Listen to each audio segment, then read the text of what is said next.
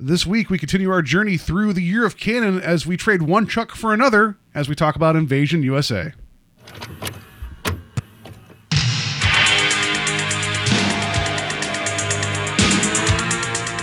Two kids looking for a new thrill. Steve He is the most feared and powerful warrior. and Paul. A strong willed woman who knows what she wants and just how to get it. But this time, the thrill went too far. Their target, Cannon Films. The home of high powered, high voltage motion picture entertainment. With the screen's biggest spectacles, brightest stars, and boldest lineup of explosive entertainment. We're taking motion picture excitement over the edge and your box office over the top.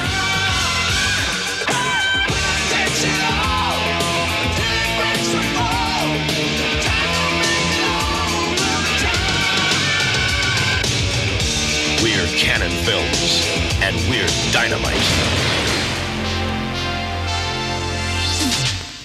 And yeah, it's you're the Cannon again. It's just you guys think every time you turn around, it's like it can't be possibly more canon, but it's more canon. It's more canon. Yeah, uh, and and I'm Paul, and to my left is Steve. And to my immediate right and Paul's immediate left is Ryan. Hello. Yeah, uh, you, you're back for second time. You were with us. Uh, what were we talking about? Um, just uh, you guys, you guys working on the science slasher together, and your trials and tribulations with all that, and your Yeah. success, and how that's now going to be a major motion picture. No, Yeah, okay. uh, brought to you by the Cannon Group. yeah, yeah. Uh, Chuck Norris is going to be the slasher, and uh, it's going to be amazing. No, uh, Dream casting. So uh, we we last last month we covered uh, Ten to Midnight with uh, with Mr. Chuck Bronson and uh, with uh, random naked murderers running around and all that stuff. But now we're going from one Chuck to another one with Chuck Norris with Invasion USA, and we do try to have guests on for this year the can. So Ryan, I just got to ask you. I know um, you were wanting to talk about this. Why is US not? Why, I was to say USA Invasion. No, Invasion USA. Why why is this the film that you know that you want to talk about? Yeah. Um, this was uh, definitely an early influence on me. it's one of those movies that I ended up watching a bunch of times as a kid, and uh, I was a big Chuck Norris fan. And it's um, yeah, a lot different than what I remember it being. uh, but still good. So and entertaining. Uh, so I know there was a lot of these things I ended up like watching as a kid, like on like HBO or Showtime, Cinemax, and it's like you'd see this stuff, and you know, I like one of my favorite movies from the '80s is, is that horrible BMX film Rad, and I was like, I was like, this movie's supposed to be amazing, and I watched it again, I'm like. What, what what was it in my brain that I thought this was a great film? it's still a lot of fun, but it's not what I thought it was. So I like how you said that this movie could have been amazing instead of like rad. this movie looks like it's going to be tubular. No. Uh, so I, I could relate to that. I feel like some of these things we've been revisiting, or like, uh, or there's been like a lot of talk. Like I'll bring up a film like this, and people be like, "Oh yeah, that," and like, but they like. I remember talking to a coworker about this. Like that's the one where Chuck Norris has the miniguns, and that's all they remember about it. And it's like Yeah. that's the poster. Well, that's the thing. Like, I think I mentioned this when we did the Electric Boogaloo episode. Uh, like, my memory of Cannon Films is directly tied to the video rentals that were at our local Kroger. Because, like, my mom, we would go shopping, and like, she would. She, my mom knew everybody, so if I went to the grocery store with her, we were probably going to be there an hour because she was going to talk to everyone in every aisle. So I would go hang out in the video department and look at what movies were coming out and what was available to rent. And like this one in Texas Chainsaw Massacre 2, for whatever reason, I just always remember being on the rack and staring back at me. Like, I, if you if I think Invasion USA, I immediately think of him with the two miniguns, you know, blazing away on the cover. and just and, and and now knowing how ridiculous some of these films are that Cannon put out and the ones that we haven't gotten to yet being a kid seeing the stuff on like seeing like the VHS on the wall for some reason I was like that's a movie like I never ever I never questioned that like some of these are just put out just for, like I guess all movies are made for profit but it's like there's like talent and skill put into some, and then maybe not so much others.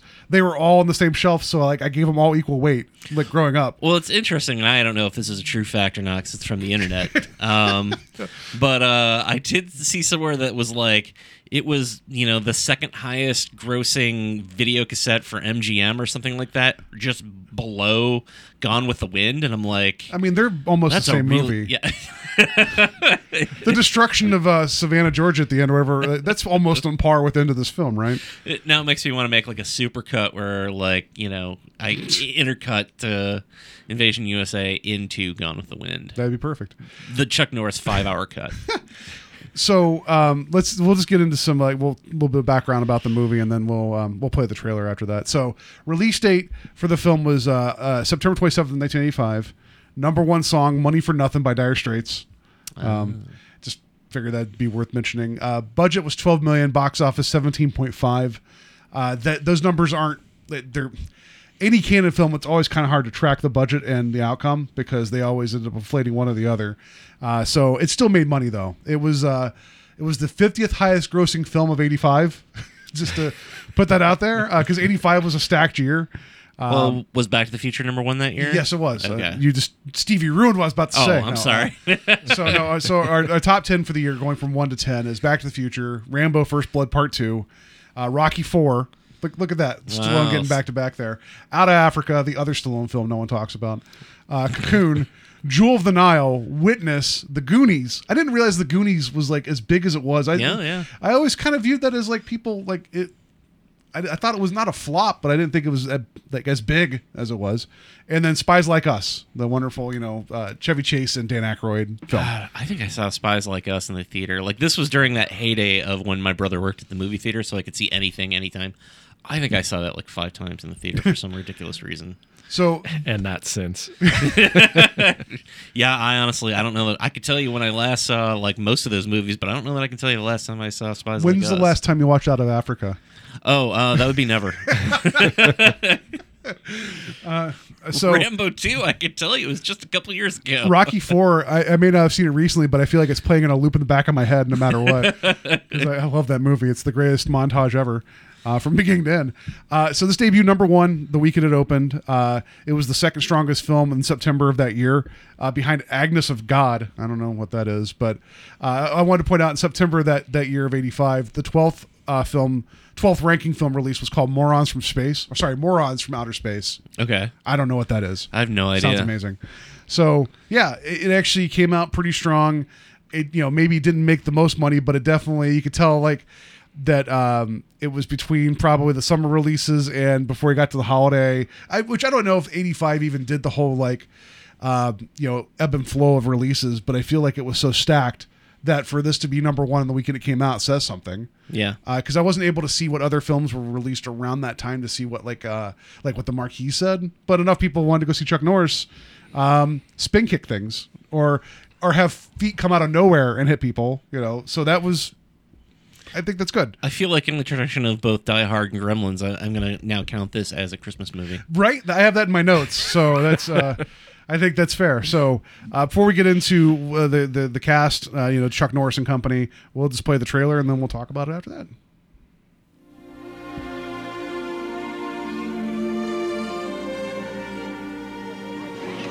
Merry Christmas!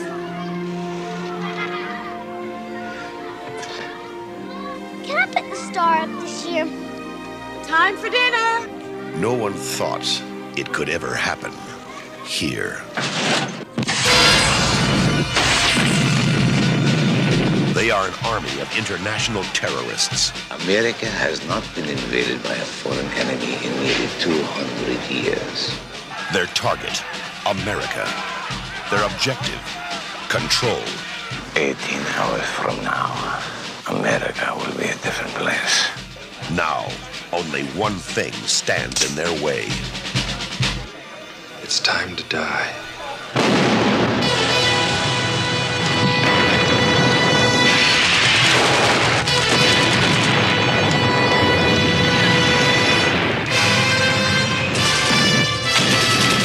Didn't work, huh? Now it will. They wanted a war. See you in hell. he gave them one. Send me a postcard. Chuck Norris. Invasion USA. I will say that uh, if the Grim Reaper is real, if there is some sort of entity that comes to me when I, I'm like at death's door, I hope it takes the form of Chuck Norris and appears in my like, you know, I'm hoping that I go in like my bed at like age 100, but like you know, it's just him Not being shot by a grenade launcher out of an office building. But I hope it looks By like Chuck Norris. by Chuck By Norris, Norris. and he just whispers, "Time to die." It's just funny listening to that trailer without watching it. He just his his gravity of like line delivery is terrible. Where it's like, I'll send you a postcard. It's but that's not why people go to see Chuck Norris films, right? So, uh, yeah, it's just I. I could have did a big deep dive on Chuck Norris. I probably should have, but everybody knows who he is. I know he's kind of become the joke right now, but the guy was a legitimate action star, a legitimate martial artist. Um, and he had a look. I mean, just maybe not the strongest of voices or presence. I will say that he's a joke in the sense that like it's a fun joke, and I think he's kind of in on it. Where it's like the jokes are about him being tough, whereas like with say a Steven Seagal, the jokes are totally at his expense. Like most Chuck Norris jokes are about him kicking your ass or being tougher than anything that you're going to run into. Well, yeah, So if- if- if they're someone in told good me- jest, like nobody's making like jokes about Steven Seagal, you know, like his tears can cure cancer, you know, but the problem is he's never cried, like that kind of thing. So Yeah, I was gonna say if someone said to me, "Hey, they're all making fun of how awesome you are," I'd be like, "Oh, okay, I guess I can let that happen." You know, Yeah. like so. Uh, but it just he, you know, he was in um oh was it Enter the Dragon uh, with Bruce Lee? I think he was in that, or because he was in a Bruce Lee Oh. film. And I know that the, the, the story goes that they were doing a scene. He actually got one strike off on, on Bruce, and then like the next time they shot the scene, Bruce Lee just opened up on him, just kicked his ass because he actually got like one hit on him, Bruce. Mm-hmm. So how many people can say they got a hit on Bruce Lee? You know, him and maybe Wilt Well, I never had the chance. Yeah, I just yeah, I, you're right. All, all this all this training for nothing, Steve. I I'm sorry to tell you, but Bruce Lee is dead. Uh, but yeah, I mean, he was you know. He was a commodity, and then with Cannon, they actually signed him to like a six-picture deal after um, the success of the Missing in, Missing in Action films, uh, which we'll talk about that more in a second. But you know, he was in a position to to be a box office draw, and Cannon uh, they overpaid him and Charles Bronson to keep them as like their stable like go-to action guys. Even though Bronson, I don't know how much action he was committing to in the '80s, but as, Well- as we can see in Ten to Midnight, he ran a little bit. at 10 to midnight, I think he was like 65 already. Something so, like that, yeah. Yeah. I mean, just him holding up uh, the sexual device and shaking it is considered an action, an action sequence. So, all right. So this film was directed by Joseph Zito, uh, which uh, Steve will be happy to know that he directed Friday the 13th Final Chapter. Oh, I know. Yeah, I know you and know. It's I the just- best I- Friday the 13th. I, I didn't know if you knew that or not. Oh, yeah, absolutely. I know my Joe Zito. Uh, and then he also directed like Submission, in A- Missing in Action, and Red Scorpion, which Yeah. I, I've, I've never seen Red Scorpion. Is it? Uh, You know, I honestly, I just got, I was like, oh, I know my. Yeah. Yeah, you know your I feel like I Joe Zito. saw it once, and I honestly don't have any like significant memories of it, unfortunately. Yeah, me Okay. neither. I just the title's cool, and I I don't think I've ever seen it. It's Uh, London, right? It's it's a Dolph Yeah, Lundgren it's Dolph joint. Yeah. Lundgren. So Zito actually uh, he uh, had went to what I saw this trivia here and I wrote it down the American film market in the 80s and was uh, showing interest in doing a Doctor Strange film and that never happened but then he also got stuck on pre-production on Cannon's Spider-Man film for a year so this guy actually wanted to make Marvel movies like in the 80s and the one that Doctor Strange never got never happened and then he got stuck in that like you know production hell of Spider-Man for a year and devoted all his time to Spider-Man and never got to make the film Wow. yeah. Um, but he like so he doesn't have the biggest filmography. He also did a horror movie in the seventies called The Prowler, which I have not seen, but I know people reference. Yeah, the Prowler Prowler's pretty decent. Um, I just watched that recently on Amazon in the last like two months, uh, and only because I was like, oh, it's it's the the one movie that he directed previously that I was unaware of, and um, it's decent. I could see why you would pick him, like watching that movie, why you would go, oh yeah, he's a natural fit for Friday Thirteenth. But What about um, like an Invasion USA? Do you feel like well, I mean, that's the funny thing about like there's while there's not action action in Friday the Thirteenth, like the movie like has a stronger visual feel, I think, than any of the the other movies. Like he's far more brutal in four than he is in the first three. in my opinion. So, I mean, granted, the first one is we're going off on a Friday the Thirteenth tangent, so no, but uh, well, like I think that it's that's the best looking of that series and has some of the best kills. Okay. Um, so I could see why you might pick him, particularly since four came out and was huge. Uh, why you might pick him to go on and do an action movie for you. Like I, I can see it. Um, so. Right. So um, yeah, I, I just I, I guess I wasn't that familiar with his work other than like the Friday Thirteenth and um, know. So I just sometimes you get these these directors that come in for this. They're also guns for hire that they've done other things, and this turns out to not necessarily be the case where he's done something but not like a, a lot of stuff. Not not a lot after this either. Uh, so we already talked about Chuck Norris, which I put in my notes as Chuck Norris is Matt Hunter as Chuck Norris because I don't think he ever actually takes on a character. I just think he just wears different types of denim. I think Yeah. that's really like he's, he just shows up to set with what he's wearing, and he's like, "Oh, I guess we're ready now." Like I'm in character. Uh, I'm Matt Norris or whatever. So you don't have to give the character name, but I'm curious between the two of you, what's your other favorite like Charles Charles Norris? your, your favorite Chuck Mr. Norris Mr. Charlesford Norris. uh, film? You know, like is it Delta Force? Is it Missing in Action? I guess I only gave you two options. You can pick another Uh, one, but Well, m- mine is um, Silent Rage. I was just which is- looking at that the other day. I was gonna buy it on it's- Blu-ray. It's odd. It's an odd movie. I don't, have you seen it? I've It's not the- seen the, that one. The serial killer, right? He's trying to stalk him, but it's like a horror movie. Okay. And but it's also got kung fu in it, and I think it's got. I think it's got Stephen Furst from Animal House in it too. I'm not, I'm not sure, Please but tell me they're partners. I think they are. uh, I, we- I watched it again, or most of it at least, recently, and it, you know it's a little different than what I remember it, but it's still it's a good movie. That it's either that or Octagon, which was I remember vividly um, going to the drive-in and seeing that movie, which uh, my parents took me to see movies that I probably shouldn't have. I mean, Oh, it was that's, the, that's parental guidance suggested. I mean, I was probably like I was probably like six Oh, well. or seven. I don't know. That movie is old, and they probably took you to it thinking, "Oh, he'll fall asleep early." Right, right. Well, they took me to you know to see Road Warrior and and Caddyshack. This I sounds was- like perfect parenting to yeah, me. right. I was too young to see those things. Like I- I've, t- I've told Steve before, like we- we'd go to the video store. My mom would rent stuff because of the cover, so we saw some really messed up stuff. Oh. Because she's like, "Well, that looks like a good one." And it- like, it- yeah, so I I can sympathize with that. My favorite Chuck Norris movie, I I realized that I've not seen a lot of his stuff. Yeah. Like now that I think about it, like like this, and then um his when he showed up in what was it, the Expendables two, it was kind of fun because he was known as the lone wolf. And like he would just kind of, he would almost show up like Steve Buscemi and Billy Madison, where it's like, I'm glad, I'm glad I called called that, that guy because they'd be like all fighting and stuff, and then all of a sudden they like they'd be cornered, and you'd hear like a couple shots, you just see in the distance like Chuck Norris just kind of nod and move on. And It's like, and then they'd ask him like, "Why don't you join our crew?" He's like, "I'm a lone wolf." It's like, yeah, of course you are, but it was still kind of fun. Uh, all right, I was just curious. Yeah, I need I need to see more Chuck Norris. I just realized that uh that I'm actually lacking in a lot of that because I know I've heard the Octagon's a real good film, like actually like a pretty legitimate film. Breaker Breaker is fantastic. Is he a truck driver in that? Yes. Oh, a truck driver that just keeps his That leg out one- the window and kicks that people? one, there's a RiffTrax version of it that's gold. you definitely have to watch that one. Perfect. Uh, so we also have the other the other lead in this. I started I started trying to take notes from everybody else. I just, there was nobody that was really in anything else in this Yeah. film. Well, Uh, I mean, Richard Lynch. Richard but- Lynch I was going to talk about. He's Mikhail Rostov, well recognized character actor, um, and you, the, there's he has a unique look about him Yes. uh, because he uh, earlier in his life he tried to commit suicide by setting himself on fire, and he lived and then became an actor, and a pretty convincing actor. Like I had a lot of fun with him. Yeah, I'm sorry. I thought I heard. I thought Ryan was jumping in. Oh, yeah, no.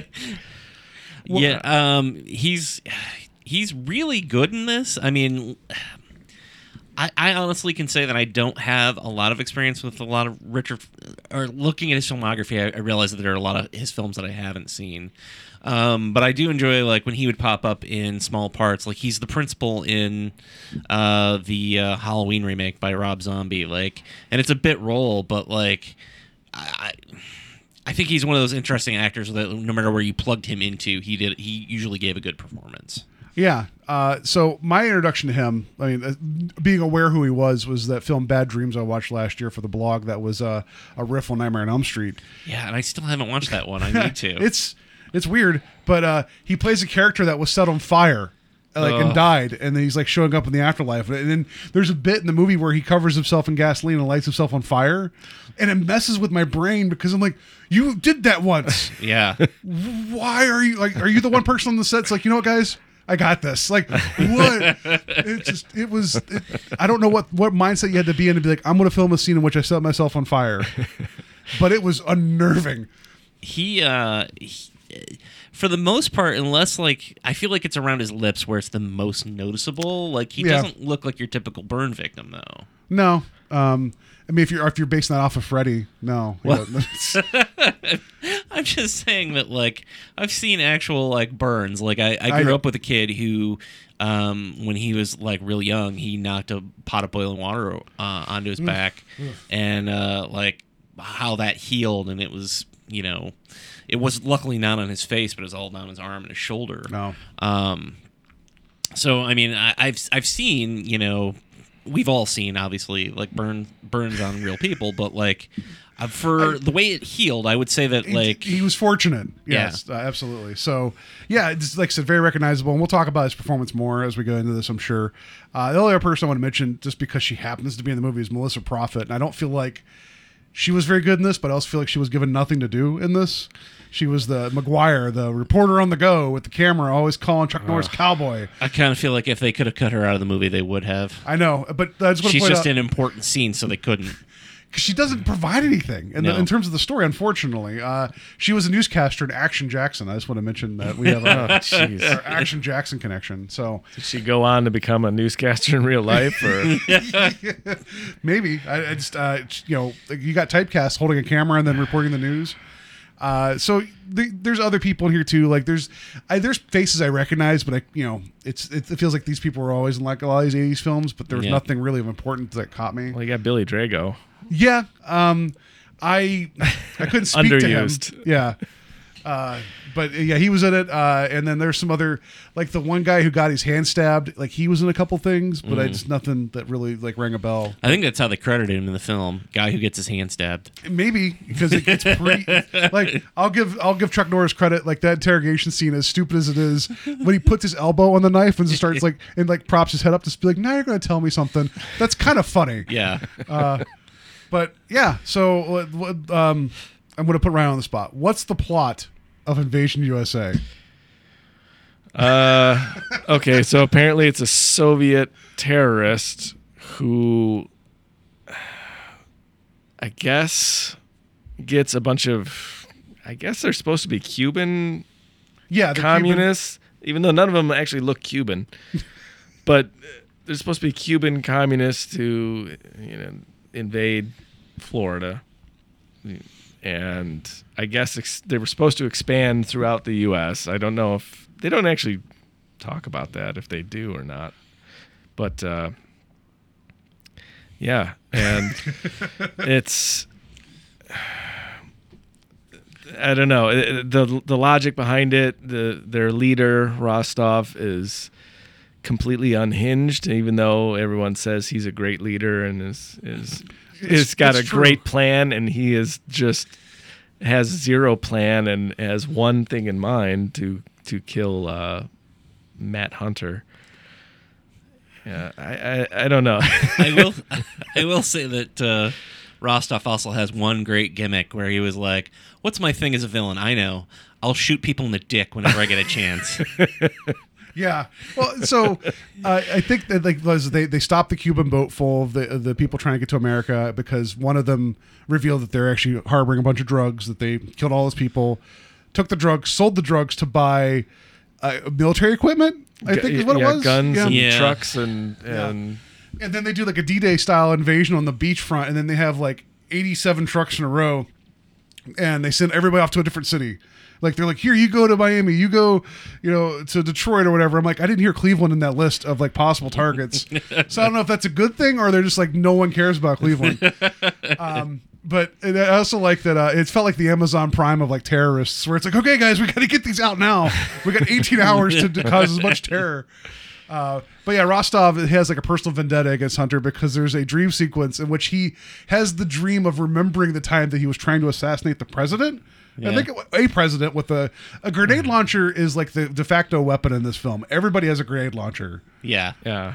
You should either have a rocket launcher, grenade launcher, or shoot people in the dick. Those are your three choices. Yeah. If you're a villain in this film. but I like that. So they have this big plan in place, and uh, the the guys are like, we're, we're, "This is going to be great. We're going to do all this." And he's like, "But we got to get we got to get Hunter." He's like, "No, no, no. Don't worry about him. He's retired." It's like, "No, we have to go get him." So you find Chuck Norris living out in the bayou or something, like in the swamps of Miami. Which I will say is like one of my favorite like 80s movie action cliches where it's like the the hero of the film always has to be like living in seclusion somewhere where he's he's left the war behind and he's just a man of peace now you know? And then uh you know at some point the the villains will show up and then kill everyone around him and then you know uh then he has to go into action but There was multiple times where Rostov's like, "No, no, no, it's over. We got him." Yeah. and it's like no one bothered to go poking through like like the woods or whatever, like the beams. They're like, "No, no, no, we blew up everything. Him, him and that armadillo are dead. We're fine." Well, it's like if you look at, uh, for instance, like Commando. You know, the movie starts off with him living with his daughter until you know the bad guys show up. Uh, Rambo, they come and get him out of seclusion to go back to Vietnam to bring home some guys. Like it's just And very Afghanistan. much and Afghanistan later on, uh, because uh, his uh, I'm sure that worked out. his commander gets uh, caught. But like, And the fourth one too. yeah, God damn it. like, it's always like they're off living somewhere peacefully until the war finds them. Yeah, uh, pretty much. And with this, it's like I don't know what Chuck Norris's goal was. Sorry, Matt Hunter's goal was to be like, I'm gonna live in this like ramshackle thing in the middle of nowhere and cut some wood and then laugh at the armadillo that's trying to turn over its bowl of armadillo milk or whatever it was it was drinking. Because he has that moment of like kind of like reacting to it, and I don't. Yeah. I'm pretty sure that that's not what he was reacting to, but the editor found a way to do something kind of nice in there, and they just shot B-roll of an armadillo. Um, but then like there's this whole thing with swamp boats that are like the airboats, and it's Yeah. like it, it's badass looking. Like you know, like I want to be. it did feel very GI Joe, like the cartoon series, like in that respect. But just like there's four airboats and guys with these huge guns. It's like no one bothered checking. Like you know they had to get these airboats from somewhere, and it's like, what are you guys going to do? Hunting, and they just have these huge guns. um, but but you also have Chuck Norris. What was uh, dealing with an alligator at the beginning? Yeah. where he well, he's like, a gator farmer. Yeah, I guess that's what he does, right? but he, he credit to him, he actually does address the gator. Like they actually do tie up the mouth and everything. So it isn't like they fake that. So I guess Chuck Norris is tougher than a gator. I, I don't I don't know, but To be fair, his Indian friend did most of the work. yeah. Uh, so the whole, the whole thing is that they go to kill him, and they he, he comes out of like retirement just to go find Rostov, and like the government agencies are like, no, leave him alone. There's bigger problems. So he doesn't even care to really save the world either. He wants to get, take care of Rostov, and Rostov doesn't care about taking over the world. He's supposed to go after Hunter. So I feel like this two should have got a room at the beginning of the movie, and that'd have been it. Yeah, now that I think about it, like, because it's not even that he's going to come back and like serve his country. It's not until he finds out that Rostov is still out, out there, and might be back that he decides to, you know, team up with uh whatever the. Do we ever find out? Is it CIA? What is the consortium It's that he's CIA, working for? Okay. Yeah, yeah. It's like the Jesus, terrible. like that one nerdy guy keeps showing up throughout the whole movie to, and then I don't know. I think Chuck Norris grabs him like three or four times to yell at him, and There's a bit where he's eating at like the hot dog diner or whatever, and he's like, "Fine, I'll do it," and he just leaves. It leaves the bill for that guy to pay. Yeah, But at the same time, I had to wonder how how much was that bill? Like, you know, it was Yeah. probably like six dollars. Uh, he had a hot dog and a beer, six dollars. so I, I I had watched the first half of this film about what two years ago with with you, Steve. We were watching Yeah. it for a party here, and we were I was too drunk, and I and I got to. So I will say that the first part of this film, I remember like the the airboats, and then the mall. But then like the rest of it was all just blurry. Yeah. I did not remember the sequence with Rostov confronting the drug like the drug guy in his in his little office with the the prostitute or junkie snorting the cocaine off the mirror. So whenever you know the deal is done and Rostov just brings his hand down and just sh- like causes the coke straw to go into her like brain. I had I actually reeled back watching the movie. I'm like, that just happened. Yeah. Like what the heck? And then he shoots the you know the guy in the dick and then shoots him out the window. But yeah, like brutal. That was like I was not expecting that kind of brutality. Yeah, I will say that you know I, I talked about the the glowing memory of like seeing that all, all the time at the uh, video rental area of my local Kroger, but that is one of the standout scenes that I always remember. Like it was always the one that was like, remember when that that girl was snorting cocaine and she she gets shoved down on the straw and it goes up into her brain. Like that was always for whatever reason one of those like visual cues that I think me and my friends would always talk about from that movie.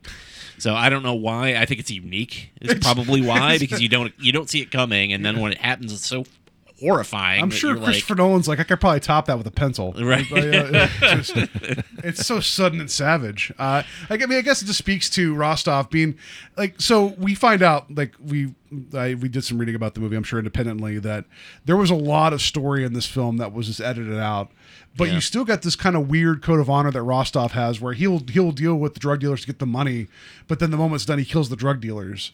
Do you think that was honor though? I just thought it was him being a dick. Well, I mean, honor's maybe not the right word, but it's like you know he even view like he's a criminal.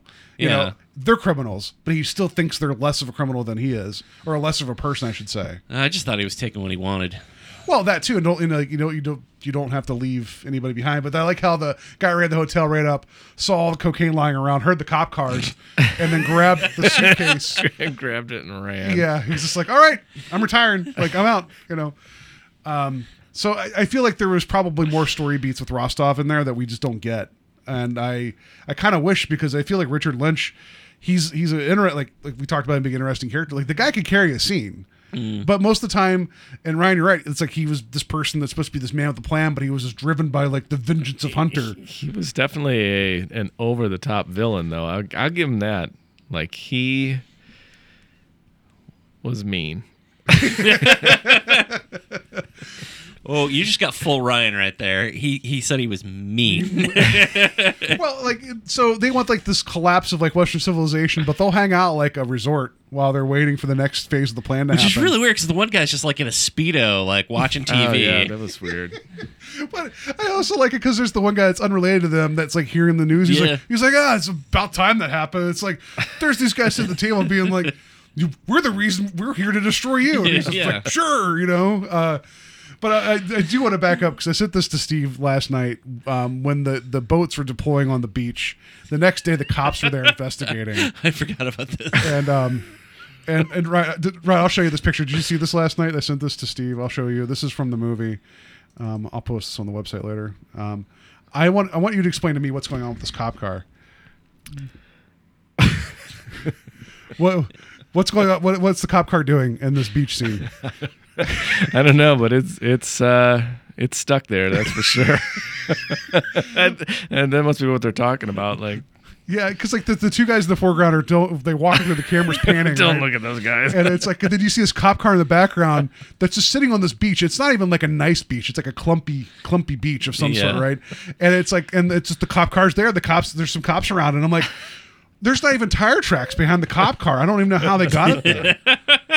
so I have questions about this movie. Um, but I saw that I'm like, what? I don't know what's going on there. Um, but yeah, so in terms of this, like I I will say, I was generally surprised by the first hour because I felt like it actually was paced okay, and it took a little while to get get going with the whole invasion aspect, which the whole thing is supposed to be. And there's hints of it in the movie where these guys go in and um, act like they're cops or what or military, and then start causing havoc, and then they leave a couple witnesses. So then when the actual law enforcement comes in, people don't trust them and cause further problems. And it's supposed to be spiking this type of like you know uh, riot type feeling across the country. And, the, and as the movie goes on, it gets bigger and bigger, where you get the idea that's like they're bringing in the National Guard and all this just try to quell this, and they can't figure out what's going on. I thought that was a cool idea. Yeah. Uh, so I thought the build up in the first hour was actually was pretty good. Yeah, I mean, it's a lot of this movie goes from like terrorist act to Chuck Norris scene, terrorist act to Chuck Norris scene. Well, the- like, after but they're point, threaded yeah. together at least in a way that you can at least see that there is a concerted, not a concerted effort, but there's a. Uh, there is a plan at least behind it. Even if we don't believe Rostov is really going to come up with that plan, there does seem to be some sort of structural like planning to how these events are supposed to play out and how it's supposed to cause panic among the uh, the public. Well, because there's the sequence whenever um, there's the Hispanic uh, couples like out like the having like a, like a dance or something, like a little party, and then the, the the cops show up, and the one guy's like, "Come on, man! Like, can you just like can you just like leave us alone?" Like versus Yeah. the last guys, and then those cops turn out to be terrorists, and they just start shooting people, and then the moment the cops they leave, the real cops show up, and then everybody there just starts throwing rocks at those cops and causing like you know, it in a weird way, this Cannon film, as as tone deaf as it is at times, that sequence felt like wow that you know I hate that that movie's from 1985 and that still feels like a thing that we're actually having to deal with. Yeah. Um, Except the it's actual cops and not terrorists. oh, did I say that? I'm sorry. No, no, no. I, my point is, is that if the plan of this guy of Rostov was to to destabilize trust in like authority, I, this is a movie. I unfortunately I feel like you could actually probably do an update of like a remake, and if you did the right thinking about it, it could be an interesting take and a very scary idea. Yeah. It it it it, it brings to mind, and, and I'm not going to go into this discussion uh, because we may talk about it later. Um, but like the remake of Death Wish could have really tapped into what's going on right now as a country, and it it just it it doesn't. It falls on its keys, and like when you say like this could be remade, like I, I honestly feel like a lot of things that were happening in the '80s, at least with our culture and um, even the things that are being reflected in our entertainment, the repression that's happening in the United States at this time uh, is very similar to the way it was in the 80s. And uh, there's a lot of the things that happen in this movie that I'm like, wow, this feels very, very much like uh, something that would happen today. Not not Rostov, not you know the extreme extreme of some of the, the things, but like certainly you know the way they deal with. Uh, um, eh, heck, even the beginning of the movie, I said heck instead of hell for some reason. Like I stopped myself. Like, oh God, don't say heck. Gosh, Yeah. Um, penis. Just say it. Just say it. But just even refugees coming to this country, Yeah. like you know, that's a huge thing going on right now. So, like, Well, and are having, definitely and having Rostov and company look like they're the you know the Coast Guard or Yeah. whatever, and then they just, they're like "Welcome to America," and then they just open fire. Mm-hmm. That feels horrible now. Like it was bad then, but it feels horrible right now. Yeah. Um, so so you're saying that this movie like there's a lot here that could happen today. Um, how how often do you think people would just randomly drive up the school buses full of children and put plastic explosives on the side of the bus? Just on the I mean, just you know, if you're going to target this, target a school bus full of kids with a you know a detonator. Yeah, I mean, it, it's plausible, sure. Uh, Do you like that? Like, so we talked about the the second half of the movie being kind of like this loosely threaded together thing of bad guys do stuff. Chuck Norris shows up like a superhero to stop them. That one was confusing to me because he just seemed to be already in line with like traffic. Yeah. And he just happened to see something in the distance, and then he was trying to drive normally, but then he got upset and then drove on the other side of the road through construction to chase down the detonator. yeah. Like, how did he even know that happened? Wouldn't it have been amazing if he put it on the wrong car? Yeah. like like like a special needs bus. Like he goes from one bus to a special needs bus. Or he picks it up and then he accidentally drops it. So what what was what was your guys' favorite random Chuck Norris heroic moments in this film? so I don't know if it qualifies, and I, I promise I'll let you speak at some time, Ryan. Um, Oh, that's all right. But uh, I don't know if it's. Is this how you guys create comics? Where you're like, I'm just gonna sit in a room. This is what's gonna happen. Yes, this is very much indicative. Uh, no, um, I, I like to think we're a little bit more collaborative than that, but uh, I do have a big personality. Um, the um, uh, bah, bah, bah. Chuck Norris moment. yeah, I don't know if it's technically what I would call a moment, but I would say the sequence in the mall Okay. Is still really impressive because I and I think partially because I have very fond memories of going to the mall when I was that age and like Christmas shopping with my parents and like Throwing gum on trucks. well, yeah, that too. But like it felt very much like the Sandusky Mall where I grew up. So like that whole action sequence has that tied to it, but like there's some really cool stuff that happens in that scene. I mean, they're driving a truck around in the middle of a mall. Uh, there's tons of extras like everywhere, um, and then obviously, you know, Chuck Norris shows up and and you know. He's got his miniguns and starts taking people out, but Like I'm sure the miniguns And that- are effective, but they just don't always strike the biggest profile for me. Where it looks like he's just doing like finger guns at the sides by his hips. The, the little belt straps don't help either. It's kind of kind of weird. Yeah, it's like I'm sure that's probably the most efficient way. Like we, like after watching John Wick, like I will never like say, okay, that's the most efficient way to kill a bunch of bad guys. But it's like you're Chuck Norris, and you're just like miniguns. Like I just feel like it was this weird little like you know. Well, the, the other thing I was going to say was, uh, you know, that mall sequence extends out because it, they take the chase out onto the road too, Mm-hmm. which I think works really well. There's there's a, uh a stunt woman who's literally hanging off the side of a car, or uh, is it a truck or a car? I can't No, remember. it's it's, it's that Nissan uh, Yeah. vehicle, and but it, look, it looks like there's definitely a fake arm holding her in place as the guy's driving. But still, they're like they're not faking that because there's Yeah. no way to really like fake it at that time. So I mean, do you think that you know Cannon would be like, it's you know, if we lose that woman, it's it's fine. it's one less person to pay, right? she was probably one of the like Golan Globus family members or something. yeah. So so Ryan, what was your favorite Chuck Norris uh, moment? Uh, I don't know. There's uh,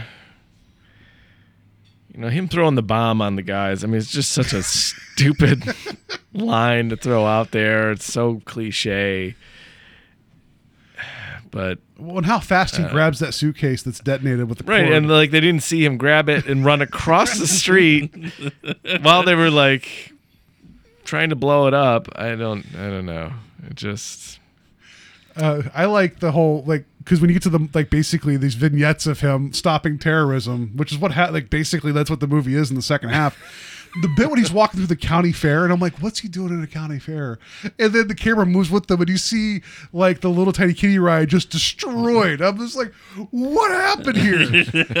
and and then the guy comes over. He's like, "Yo, this is what you go for trying to stop Rostov." He's like, "This is what I get for not stopping him earlier, or whatever." It's like, yeah, You should have let me kill him when I had the chance. but I like this deserted county fair with just like blown up rides. But it was this this reveal that I did not see it coming, and I'm like, what just happened? and he was just so solemn about it because You Chuck thought- Norris doesn't emote. You thought maybe he was just going for some fair food? Where is everybody? Yeah. I uh, really wanted a corn dog. I stopped off. What is going on? The only time in the movie I see him try to emote was when he was sitting on the bed in the hotel for the obvious like raid to capture him. And Even he's that felt unnatural. But he was he was just like he looked like he was pissed off watching that movie. And uh Steve, do you know what the movie was? It was uh was it Earth versus the Martians or Earth versus flying the flying saucers, Yeah. which is we use sound from that in our regular intro. so there's your invasion connection. But like he was looking at it, like it was almost like he's like I could I could beat those UFOs. Like what is what's the government doing? Like he's just like he was just judging this film. And then the guys show up and they're like, "We caught you." And he like, what was it? He had something in his hands. It was just the TV remote, right? Yeah. Like, he just says something snide, and then they capture him, like, or they arrest him, and then they let him speak his mind on public TV for being the terrorist. Yeah. And he openly openly threatens Rostov. like, is that what you do to terrorists? You just give them the platform to, to spout like you know what they're going to say. Time to die. Time to die. and it's like, what do you want to say? It's like, I know you're out there, Rostov. like, it's like you're not cutting a wrestling promo right now. You're you're actually being arrested for terrorism. Me and Gene Okerlund standing That's what it next to him. like, you know. Um, so I watching this, like I, you know, it was a lot of fun, but I felt like like the last 25 minutes of this film, it's always a bad sign when I go and pause a film, like how much is left. Not that I wasn't having fun, but it just became this big just barrage. Well, Um, to be fair, I did that like within the first 15 minutes of Solarbabies. I'm like, God, I've been watching this for like what an hour. Oh Well, God, I'm 15 minutes in. That's a goddamn classic. You know, Yeah. shut your mouth. You know, Bodhi, you know, uh, and other people in that film. And Bodhi was the ball. I remember his name, but not. Is well, wait, actually, does, does a does a ball have gender? I don't even know if that's even the case. I don't think so. Yeah, its name is Bodhi. I don't remember anybody else's names in that. Um, but yeah, like I when it got to the big siege of Atlanta, where this is happening, it was impressive the number of vehicles and men you saw on screen, but it just became this whole big blur of just shooting back and forth. And then there was the slow unfolding, you know, stalking in the building above with Chuck Norris that they kept cutting back and forth to. And I just started kind of checking out. And I, I hated that I did that, but it just it just felt like it wasn't ending. And I didn't I don't know if you guys had the same type of like getting beaten submission with just constant gunfire that didn't serve a purpose. It, it yeah, it's like they filmed so much of the uh, tanks and a ton of extras running around shooting. They were like, we got to keep it in there. Because we filmed so much of it, we spent so much money on it. We have helicopters and tanks, and yeah, Well- uh, it's it's a tough. Th- you know, the weird thing though, just I I just watched the end of it last night again. It after he shoots Rostov, it just ends. Like that's it. like it's credits. Like you were expecting like like a like um a New Hope medal scene where he gets like a a- Something. a, medal and and the reporter gets a medal for just happening to be around and Ironically, though, I think Delta Force uh, Delta Force ends the same way. He blows up uh, Robert Forrester, and I think that's don't spoil it for me. Okay, That's- well. well, no, the end of Ten to Midnight is you know Bronson Br- shooting him, and yeah, that's it. And it's like, but that's oh. a climax of film. Like this just felt like, like they're, they're trying to make a point at least with Ten to Midnight. I think. Um, uh, Well, I, I feel like that was kind of a thing that you would do then, where it's like, oh, we done with the story? We're done. Like, uh, not that this is not the same caliber of film um, to compare it to, but uh, it was eighty six Fly. Like that movie just resolves and it's done. You know, so maybe that was just, like the style then, where people would be like, all right, we're we're going to just like knock you over, and then there's credits, and you got to deal with what happens, as opposed to giving you like a five ten minute soft landing after the climax. yeah, I, I have two things. Oh well, now three things because you said soft uh, landing a- after the climax. Um, but uh, no, uh, one is uh, when you said eighty six to fly. I was like, I didn't realize that you were referencing The Fly from '86. I'm like, what is '86 The Fly? I'm like, is that a movie that I've never heard of? And then I realized what it was. Second of all, and I, I'll honestly say that I probably enjoy this more, but like my comparison for this in modern terms is Man of Steel. Man of Steel feels like it's nothing but explosions and fighting for the last Mhm. like half hour to the point where you're just bored with it. Um, you kind of don't even care about Superman at that point. So like, can, can I see him save somebody for for a minute? Like, Yeah. um, so like, yeah, it feels very much in line with that. Um, I guess it's hard though because there's so much spectacle in this movie. You know, I mean, we glossed over the fact that they blew up a real neighborhood, like it was going to be demolished. Yeah, I forgot to mention the the, the Christmas attack, which Yeah. uh, the- also that part of the mall was being recon, um, redone too. That's why they were able to destroy that during the filming, and that's pretty cool. Like Yeah. the sequence, there's actually a bit in the in the the, the suburban like street attack, which I don't know why they chose their target, but they did. Maybe they didn't want that girl to put the star on the tree, and they're just like, screw that, we're going to blow up the whole entire city street. Uh, once they do that, the movie for for once in the movie, and it's the only time it really happens, it lingers Yeah. on the destruction. And it's probably like what, like a minute after, and you see the camera just slowly moves across the street, and you, you see the buildings in flames, and and um, all the the people running out and crying and screaming and running like to their cars. That not that this movie needed to be like deadly serious, but a little bit more weight like that, I think would have went a far like a lot farther for this film. Mhm. And that was actually one of those moments of like that's really kind of haunting, for as close as Invasion USA can be haunting. Right. Yeah. Uh, I will also say that uh, they also have a weird thing of like, we're gonna set something up with uh, you know the villains destroying something. We should probably pan to a couple making out somewhere because there's the couple on the beach, and then there's a there's the couple on on the in the car when the neighborhood's gonna get blown up. And I feel like there's one other scene where there's like, and it's not like nudity or anything like that. It's just like. Yeah. You know, ah, young love. Oh, the Cuban people dancing. Yeah. There's probably some people making out there. Well, the, the, the, the beginning with the couples making out on the beach, like the one guy just walks up and he's like, because the, the the invasion's about to happen, he just looks at him, shoots them both point blank, and then just watches Johnny Carson on the TV and kind of Yeah. smiles at it. And I'm like, oh, Johnny gets to live. And then like two seconds later, when the troops are marching through, they break the TV and they step on that guy's legs. Do you notice? Like they're stepping yeah, on. they're like rubber. They're Yeah. like crushing their, stomping them. yeah, I was like, well, that, that's not good. Uh, but yeah, there's a lot of weird making out. There's also these weird like stories that there was the two guys cleaning the car. They were washing the car. Oh, yeah. And now it's like that. You know, they were upset because the one guy ran over their bucket of water, and then and then it all culminates with a grenade falling out of a window and blowing up the car. So it's like you get this whole like three act play of these guys and like like you know cleaning a car, trying to fight Chuck Norris, and then losing their car in the middle of this movie. Because that was during the the hand stabbed interrogation. Yeah. puts the, the grenade in the other in the other hand, which is kind of a badass thing to do too. Yeah. I'm sure James Cameron saw that. He's like, you know what, I could do that for Terminator 2. Uh, be inspired by Chuck Norris, but that was kind of cool. But I don't really feel like he got any information out of the guy. No. No, he's like, where's where's the guy? He's like, I can't tell you. He's I- like, I I'm gonna stab your hand harder. I honestly don't even remember. Do we know why he goes to that barn sp- specifically to look for information? I don't think we were ever given like, oh, this has that. I guess that's the other problem in the movie is that it, we're never led to believe that that like Chuck Norris has found out something that's going to lead him to the next step. What did he you, just like- shows up. what did you guys think of him driving down like a literal crime alley, like with his truck? That and, was like, yeah, that was weird. I watched that movie with my girlfriend last night, and we were both like, "What is going on?" There's like every random, like it was like s- sub, whatever genre of criminal or group, every stereotype, yeah, it was like bikers, prostitutes, like like, a '70s pimp shows yeah, up, like and the Cedar citizens like get out of here. Like they're just all yelling, at, and he's just driving the truck like he's not even like instigating anything. It's like, do they just hate trucks? I don't know. like, what street is he on? Yeah, and it was like this. I don't know where that street is, but I'm staying the hell away from Yeah, it. that's, I just couldn't understand. I'm like, this feels like this is like a skit on a show where it's just going to escalate, and then he just, but then you know he ends up driving to that bar and like you know and, then goes in, and it's it's is this like the dark side of Miami? Because I'm pretty sure it's more than one street, you know. Uh, but yeah, that was weird. I thought that was funny, but it's like it's just like you could watch it and not think about it, but if you start thinking about what's going on, you're like, none of this.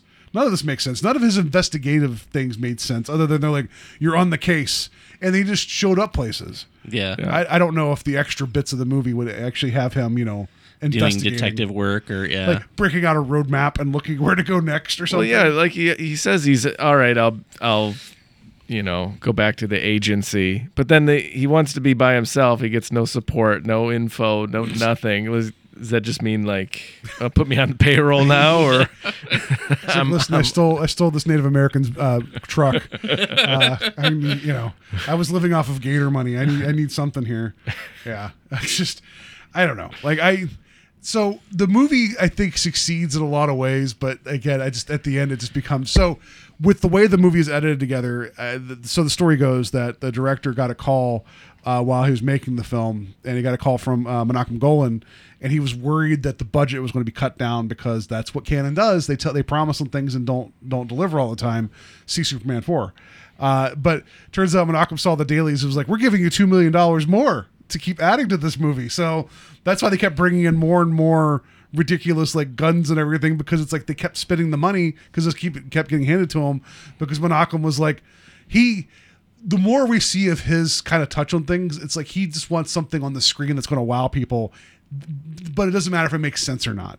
Yeah. that's what it feels like to me. That he's like this is going to be a hit because look at those tanks as opposed to this is a compelling story. That's what it feels like. Uh, you know, uh, oddly enough, uh, it reminds me of uh, I think it's on the commentary for uh, Chasing Amy, uh, where they're talking about like they. There's one scene that takes place in like a train station or whatever, and then Holden goes to make a call, and like a, a train just happens to go by, and they're like, "Look at that scope! Like you totally buy it because there's a train in the background." And it feels like that, like on a much larger scale for for um, the Cannon Group or Golan and Globus, um, where they're like, you know, look at all this stuff that we've thrown on the screen. Doesn't matter if it makes sense. Doesn't matter if Yeah. the story works, but like, it's well think of the there. scale of that versus like enter the ninja. Like enter the ninja was just like they kept shooting on like this like plantation like mansion area and it never got that big you know? Like they kept Mhm. using office buildings but this it's like you had like this big i don't even call this big metal barriers that look like big like you know jumping jacks that are like put up you know? Like this huge ones. And you got the tanks and you got the guns and it's just, you got the helicopters. It's like this like this felt like you know not that i'm blaming zito but like this has the makings of a film and th- then the people producing it obviously they picked the wrong things out of it. And I'm not saying this would have been the strongest, like most important film ever made. I mean, it's a Chuck Norris movie for God's sake, but you could still you could still have a good like good action film that carry uh, that actually carries all the way through and, and has good action, you know, and actually be a good watchable movie. This this feels like it's just like two shades to the right of that.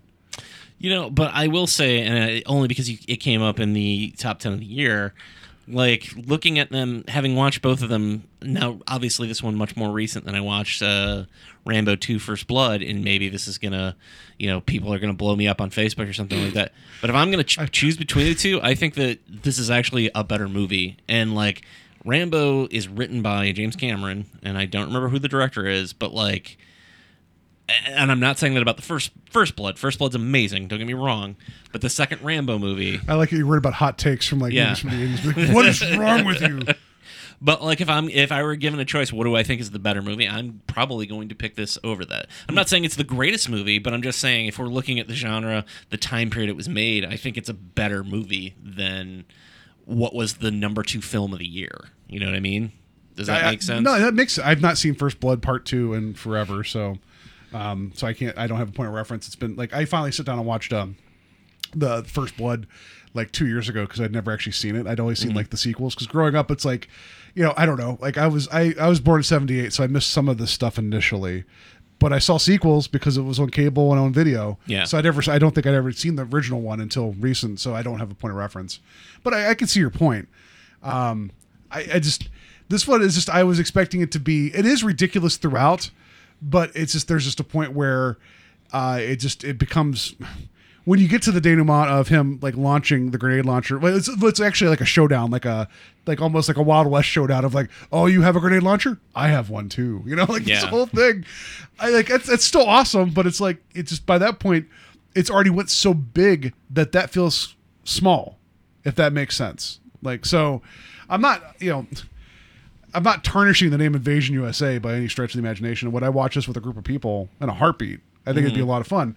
Um, it's just I, I was hoping for more crazy stuff, and you know, you got the straw in the brain, you got some hand stabbing, uh, and you got you know dueling grenade launchers. I just I was hoping for just a little bit more. Mhm. That's me. Ryan, where did you come out on on the film? Um, Because I know you said it was like one of your favorites as a kid. Oh, yeah, watching it as an um, adult, like it's a different experience, obviously. Yeah, uh, watching it now, it's um, it is just a series of scenes that are kind of stitched together, and uh, it's a little bit confusing, I guess, to call it a you know you call it a movie now. You're like, well, it's really not much writing going on in it, but uh, it's still an, it's enjoyable.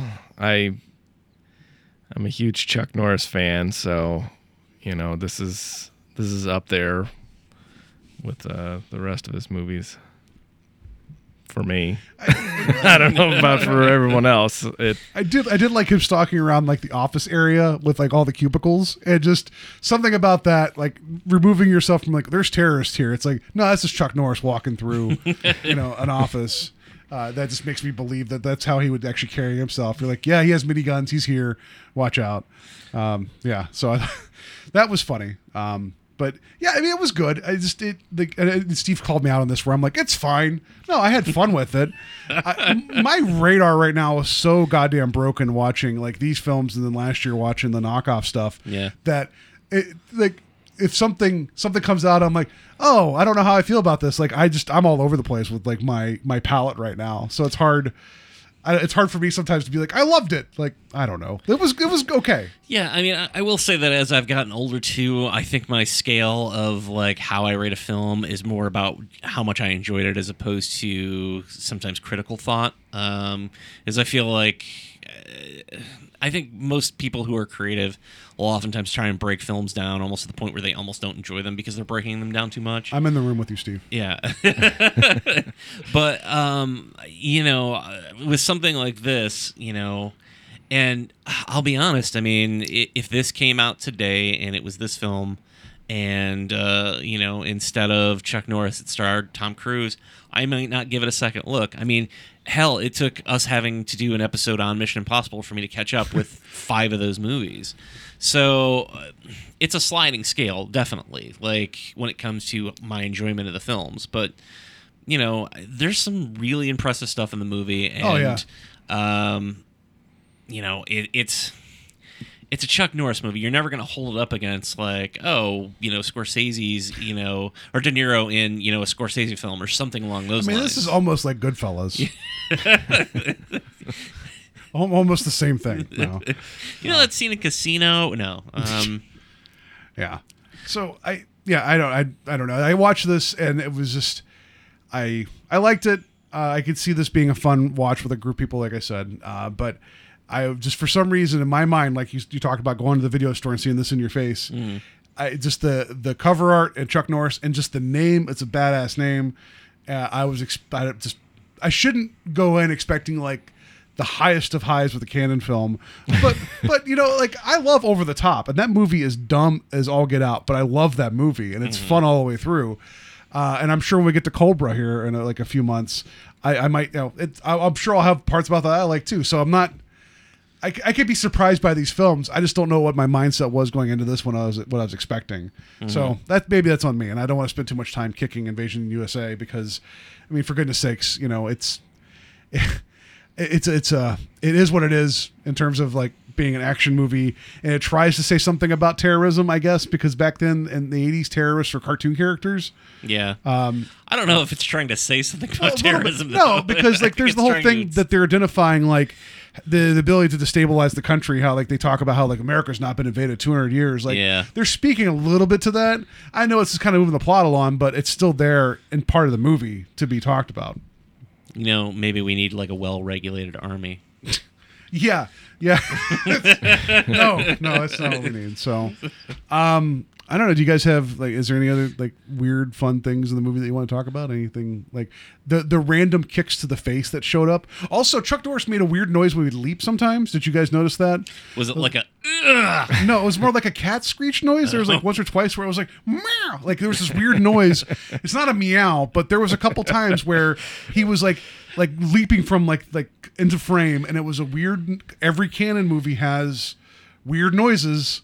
You know what? Now I want because I do not have any technical proficiency uh, when it comes to video editing, but my wife does. I now want her to get a bunch of clips of Chuck Norris kicking and jumping, uh, and then put in cat sounds. That would be great. I, I want that video desperately now. Have you have you watched? Have you went back and watched recently the when Conan O'Brien had the Walker Texas Ranger le- lever? I haven't watched it recently, but God, I used to love that so much. fantastic.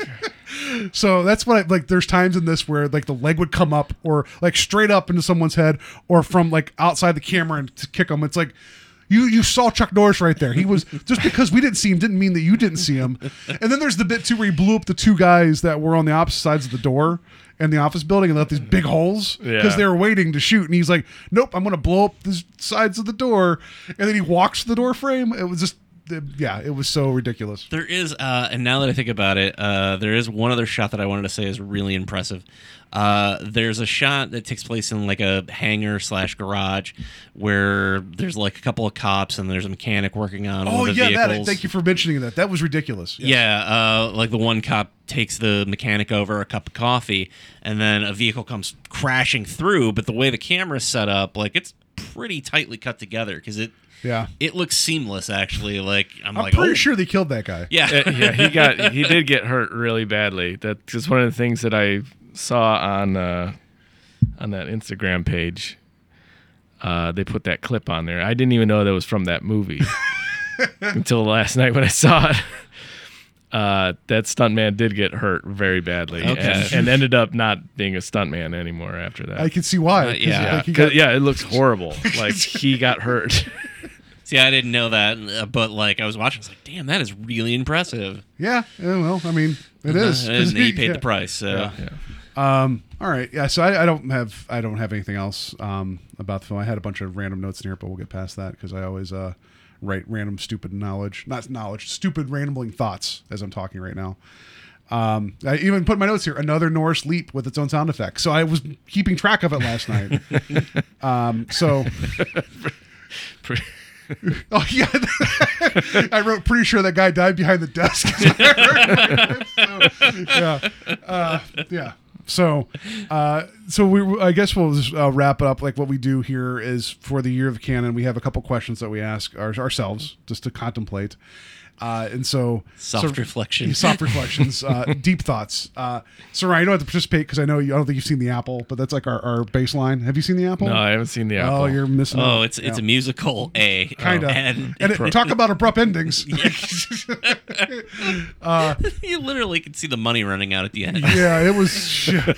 Uh, so, Steve, is this better or worse than the Apple? I'd say it's better. Uh, not as many musical numbers. No, but and, and not as many reports of a tiger running free off a set as, as the Apple. But yeah, I would agree it's better than the Apple. Uh, and I wrote I spelled, misspelled worse too. Is it worse? But worse, uh, whatever. Uh, so we have a Menachem index that I that we've it's loosely saying how how much do you think Menachem Golan influenced this movie?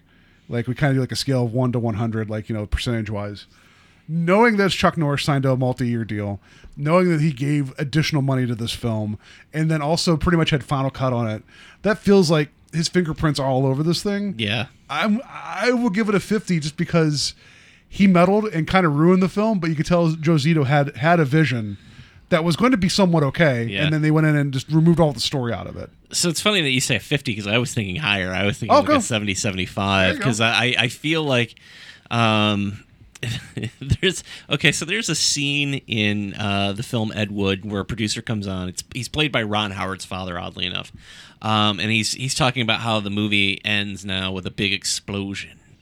Uh, and a sky full of smoke, and like I feel like that was Menachem Golem, like as a producer, like Yeah. you know, how's the movie going to end? Well, it's got to have a big explosion. like it's, you know, we're going to dump money into this so there can be more explosions or more guns or more, you know, more action, uh, if you will. So I, I, I, I think of that guy now when I think of Malcolm Golem, like, you know. Did you say Golem or Golem? Sorry, I'm thinking of Charles Bronson as the Golem. Yeah, uh, yeah, the film he wanted, Menachem wanted to make, but never got funding for. yeah, uh, which is great. There, there. I would have loved to have seen that movie, but uh, uh, yeah. So I, I go, I go higher. I probably go like seventy five because I feel like he was just throwing money into the garbage can. Like, you know, give me more explosions. Well, I, I just like the idea that he liked the, the dailies of all the action, and then just like there was no question about like, is there a story here? No, no, no, it doesn't matter.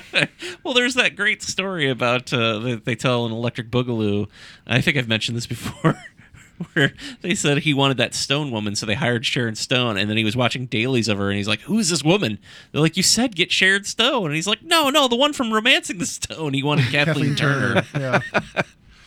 And well, then there's also that story too of where he was upset watching uh, Invaders from Mars, thinking it was uh, uh, Jewel, wasn't Jewel of the Nile, whatever. One of the ones that they, no, the Richard Chamberlain. Um, Uh, yeah, uh, the um, oh, whatever, Lost City of Gold. or Yeah. something. yeah. He thought Allan it was- Quatermain. Allan Quatermain. He thought it was Allan Quatermain, but the, no one told him that it wasn't that. So he's watching Invaders from Mars, being like, "Everybody's ugly in this movie." It's like, no, that's not this movie.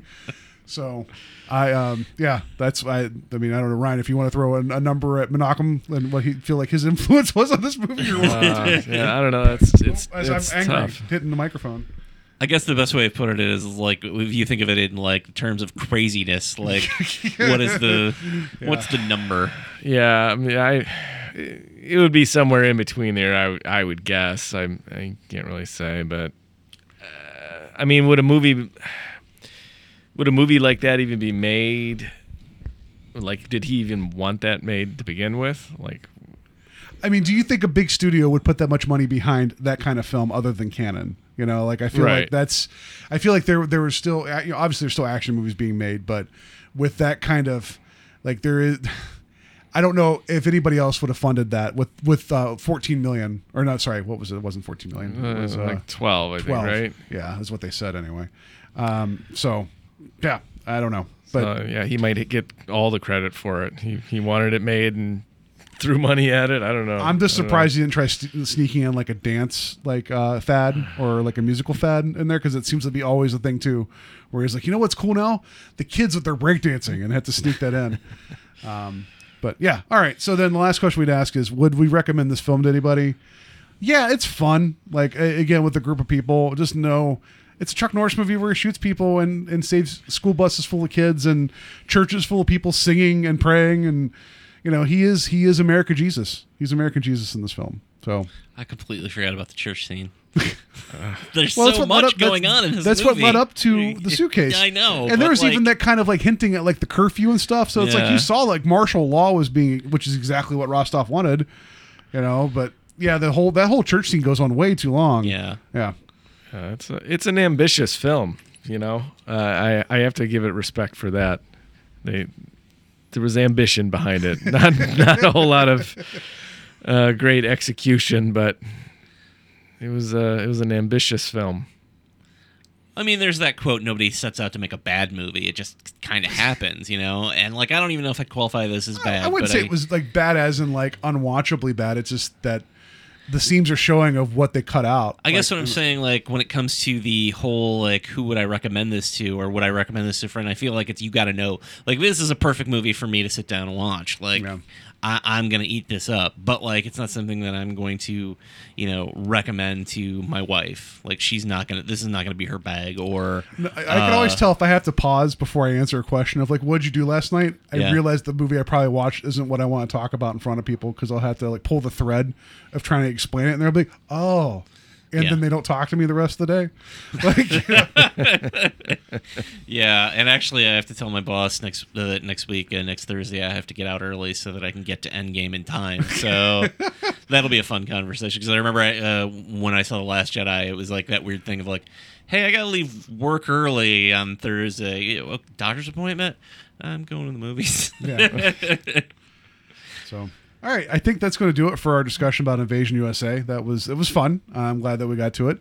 Uh, before we uh, before we talk about next week, I guess we'll get through our, our plugging of everything that we do uh, Yes. here. So uh, I guess I'll just go first since I'm talking right now. Sure. Um, find us on Facebook and Invasion of the Podcast uh, where we post things sometimes. Um, I will try to post that picture of that car on the beach that doesn't make sense. I'll, make, I'll remember to do that. Uh, you can find us on invasionofthepodcast.com. That's our blog. I recently just wrote a blog entry for another Cannon film called um, Sword of the Valiant. Uh, it is weird. And it has Miles O'Keeffe. If you guys remember from our talk about Ator the Fighting Eagle last year, he is in it. And here, oh, here's the knowledge bomb I didn't drop on you guys before we started recording. Miles O'Keeffe's character, Seguin, um, they actually wanted Mark Hamill to be that role. Oh my god! But Menachem was insistent of getting Miles O'Keeffe to play the role, so you almost had Mark Hamill fighting Sean Connery for a second in that movie. Um, I don't think that would have benefited Mark Hamill's career whatsoever at that time when that Yeah. came out. Um, so yeah, you guys can read my thoughts on that. There's some uh, fun video clips, and it's just a weird movie. So you can find that on our blog. You can find us on iTunes, Stitcher, Podbean, uh, Google Music, uh, wherever you find your podcast. Please rate and review us. That'd be great. And I will be at uh, Aladdin Sane, uh, which is a show that friend of the a show being done by friend of the show Jeff Ritchie. That's a tribute to David Bowie. It's going to be May 9th at 7 p.m. at the Bop Stop in Cleveland. Tickets are ten dollars. Steve's going to be there, and I'll be there doing something, and Jeff's going to be there running around like a madman doing awesome things. It's going to be a great night. yeah, I'm really looking forward to that and uh, checking out all the cool artwork and music and stuff. So, um, should I go next, or should we do a twofer here since we're going to be in a lot of areas together since we are a team? Yeah, we are a team. So yeah, go ahead. Okay, so uh, the first one is is uh, and this is going to be the more recent. So um, May third, which is Friday night at uh, Carol and John's from 10 p.m. to 2 a.m. Uh, Ryan and I will be there doing sketches uh, for free. Um, of any comic character that you want, uh, please come up and ask me to draw something I've never heard of. Um, Can I get a, a fat gambit? yeah. I, I had polled because I've been trying to figure out who to draw for our. Uh, there's there's an art show there, and uh, the theme is X Men. And I I had posted on Facebook like who should I draw, and I was getting all these suggestions. Somebody said Gambit, and I'm like, oh, so I was supposed to say so far that's one for Gambit, and I wrote accidentally or autocorrected to so fat Gambit. so fat gambit it is. So I, which I then rechristened as uh, Hambit. Yeah. um, but uh, Ryan will have pieces in the art, art show as well. Yep. Okay. And are you doing Saturday? I'm only signed up for Friday. I don't. I didn't know if you were doing Saturday Uh, too. As or... far as I know, yeah, I'm doing Saturday. I don't remember if I'm doing the morning or afternoon or whatever. I'm taking the day off work though, so I'll be Okay. there. and we're we'll post a um, uh, on the Facebook. We'll post a uh, uh, Information link. Information. Yeah. Sorry. I. Uh, Event information. yeah, I was looking at my phone and like uh something came through and like I was trying to read it at the same time I was trying to speak. So uh, I apologize for not being professional. Do you encourage people to ask for figures that require a lot of black marker, like a lot Yes. of black marker? Okay. Yes, and come and ask me to recreate an entire comic book cover, um, shot for shot. I'm gonna ask for the the the '90s X Men Claremont, like the gatefold, like the all, like, of all like, whatever that was. Here, you're not nearly as talented as Jim Lee. Yeah. Draw this. Please, four covers back to back to back. And then uh, at the end of May, uh, May 31st through June 2nd, Ryan and I will be at Retro Invasion Weekend in Westlake. Uh, local show, going to be awesome guests. Uh, Joe Bob Briggs is going to be there, who's like enjoying like a huge resurgence now, particularly with the last drive-in on Shudder. Like people are all over them, all over him, I should say. Uh, Diane Franklin, Robert Kurtzman, Courtney Gaines, Mark Metcalf, artist Gary Perl- Pullman. Uh, Pullman, I keep saying Pullman. Uh, Ghoulish Gary is going to be there. Uh, fantastic artist. Um, so us and a bunch of awesome people are going to be there. Please come by, say hello, perhaps buy a comic. Uh, No, no, buy a comic. buy Don't comic. perhaps a co- buy a comic. or some artwork or a pin or you know Whatever. Spend your money at their table and get stuff. Yes. Yeah. Um, You got to you got to assume the sale, Steve. You just can't. You know. this is why I've never been a good salesman. Uh, and then uh, a month later, we'll also be at uh, Dark X Fest uh, from June 29th and 30th in Hudson, Ohio. Guests there are going to be Caroline Williams, Bill Johnson, John Dugan, Dan Yeager, Felissa Rose, and more. So, two great shows coming up, both locally, uh, one in Hudson, Ohio, the other one in Westlake. Uh, I'm excited to not have to travel for a show for once, so that's going to be awesome. Um, and the gentleman putting it on, Joe. Uh, I'm going to say his last name right. I think it's Ostrika. For Retro Invasion Weekend. Yeah, for Retro Invasion Weekend. He's doing a killer job promoting the show. Yeah. So please come out and support it. Perfect. And then, uh, did you have anything to add? You got anything else coming up? Um, no, I'm doing the same thing. So Okay. All right. Uh, so yeah, uh, Ryan, thanks for coming on. I know um, Steve and I were really animated talking about Mr. Chuck Norris and his uh, airboats and gator, gator wrestling and kicks from nowhere and miniguns. So we appreciate you coming on time about Invasion USA. Oh, no problem. Yes, um, thank I'm. I'm about as animated as Chuck Norris, so I'm sorry. uh, Time to die. time to die. so uh, it's going to do it for us this week. Next week uh, is going to be actually close to Alien Day. Um, if I if I check right, I think we'll be recording this. Actually, Alien Day is next next Friday. Not well, sorry, the twenty sixth. Uh, but to celebrate Alien Day, uh, we're going to be talking about. Um, there was so Alien Three is a film that people debate about being good or not, and I say it's good, but in context. Uh, we're going to be talking about well because there's the assembly cut. We'll talk more about that next week. But then There are people to who say Prometheus is a good film in context. So let's. Uh, Yeah. We'll have that conversation uh, next No, week. You're right. I take that back. uh, so, um, I, what's the name of the author? It was William Gibson that did. Uh, Yes. Okay, so he wrote a, a screenplay for Alien Three that was never produced, but then uh, Dark Horse recently has released as a five issue comic. I believe we'll verify the comic issue numbers. I thought it was four, and I was tricked because it got to be to be continued. I'm like, wow, this is going to end really weird. Um, we're going to be talking about that unproduced screenplay for Alien 3 and also Alien 3 to see what directions it went because Alien 3 was a really troubled production and there's a lot of stuff that could have happened in that movie that didn't and a lot and you see some of it in the comics. So it'll be kind of a fun conversation about a movie and a comic that were supposed to be the third movie in the Alien franchise. Yeah, it's not one that people bring up when they talk about the filmography of David Fincher. So Yeah, not even him. He doesn't want to talk Yeah. about it either. So yeah, that's going to do it for us this week. Uh, have a good week, and um, I don't know. Uh, I just, I, I guess if you're making out, watch out for terrorists. time to die. Chuck Norris. Chuck Norris, man of action. Chuck Norris stars in Chuck Norris Karate Kommandos. Chuck Norris, he's got nerves of steel and strength to match.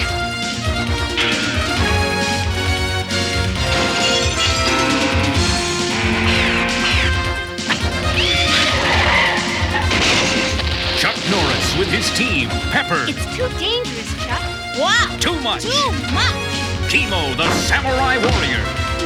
Reed, Chuck's teenage apprentice. Tabe, the sumo champion. With Chuck Norris, they battle the sinister forces of the Claw. Remember this. And the ruthless Super Ninja. I'll finish Norris! Chuck Norris stars in Chuck Norris Karate Kommandos.